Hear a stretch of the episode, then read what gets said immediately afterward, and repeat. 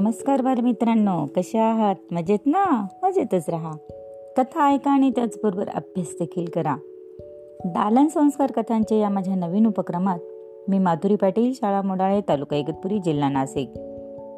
तुम्हा सर्व छोट्या दोस्तांचे मनापासून हार्दिक स्वागत करते. मुलांनो या उपक्रमात आपण ऐकत आहोत नाबाद चतुर बिरबल यांच्या कथा. चला तर मग सुरू करूयात. आजची नवीन कथा कथेचे नाव आहे डोके माझे पण मेंदू बिरबलजींचा. बिरबल हे अतिशय हुशार आणि चतुर होते हे आपण प्रत्येक कथेत ऐकत आहोत. मुलांनो फक्त ऐकायचं नाहीये तर बिरबलासारखं तुम्हाला देखील चतुर आणि हुशार व्हायचं आहे. मग होणार की नाही हुशार? वाव! चला तर मग सुरू करूयात आजची नवीन कथा. एकदा आपल्या एका नव्या नोकराच्या बुद्धीची परीक्षा घेण्यासाठी बादशाकडून झोपेतून उठता उठताच त्याच्याकडे पाहून ओरडला जल्दी बुलाव जल्दी बुलाव. म्हणजे तातडीने बोलावून आण. एवढं त्या नोकराला कळलं पण कुणाला बोलवायचं? असा प्रश्न त्या नोकरापुढे पडला.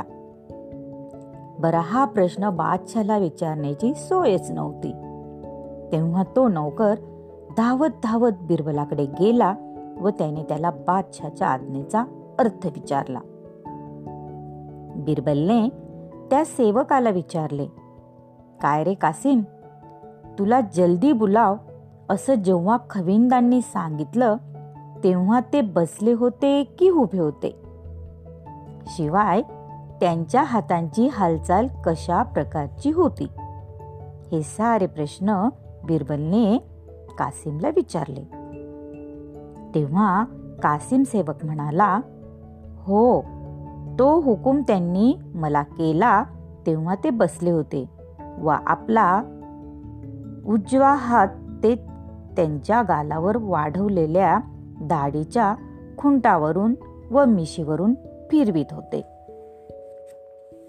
त्यावर बिरबल म्हणाला बिरबल असं म्हणाला होय ना मग तू निशंकपणे व तातडीने न्हाव्याला त्यांच्याकडे पाठवून दे.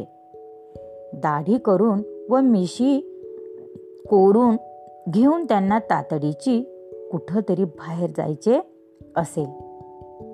बिरबल काय म्हणाला की दाडेमिशी करून बादशाला तातडीने बाहेर जायचे असेल. आणि म्हणून तू पटकन जा आणि न्हाव्याला बोलावून आण सेवकाने त्याप्रमाणे केले आणि न्हाव्याला बोलावून आणले.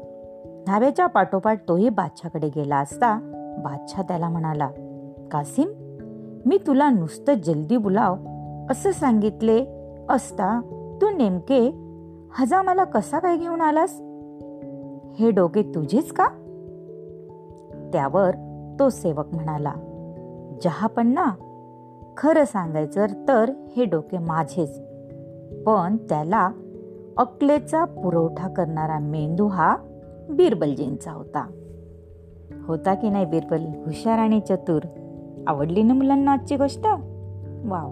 चला तर मग उद्या पुन्हा भेटूया अशाच एका नवीन गोष्टीसोबत आपल्या लाडक्या उपक्रमात ज्याचे नाव आहे दालन संस्कार कथांचे. तोपर्यंत धन्यवाद.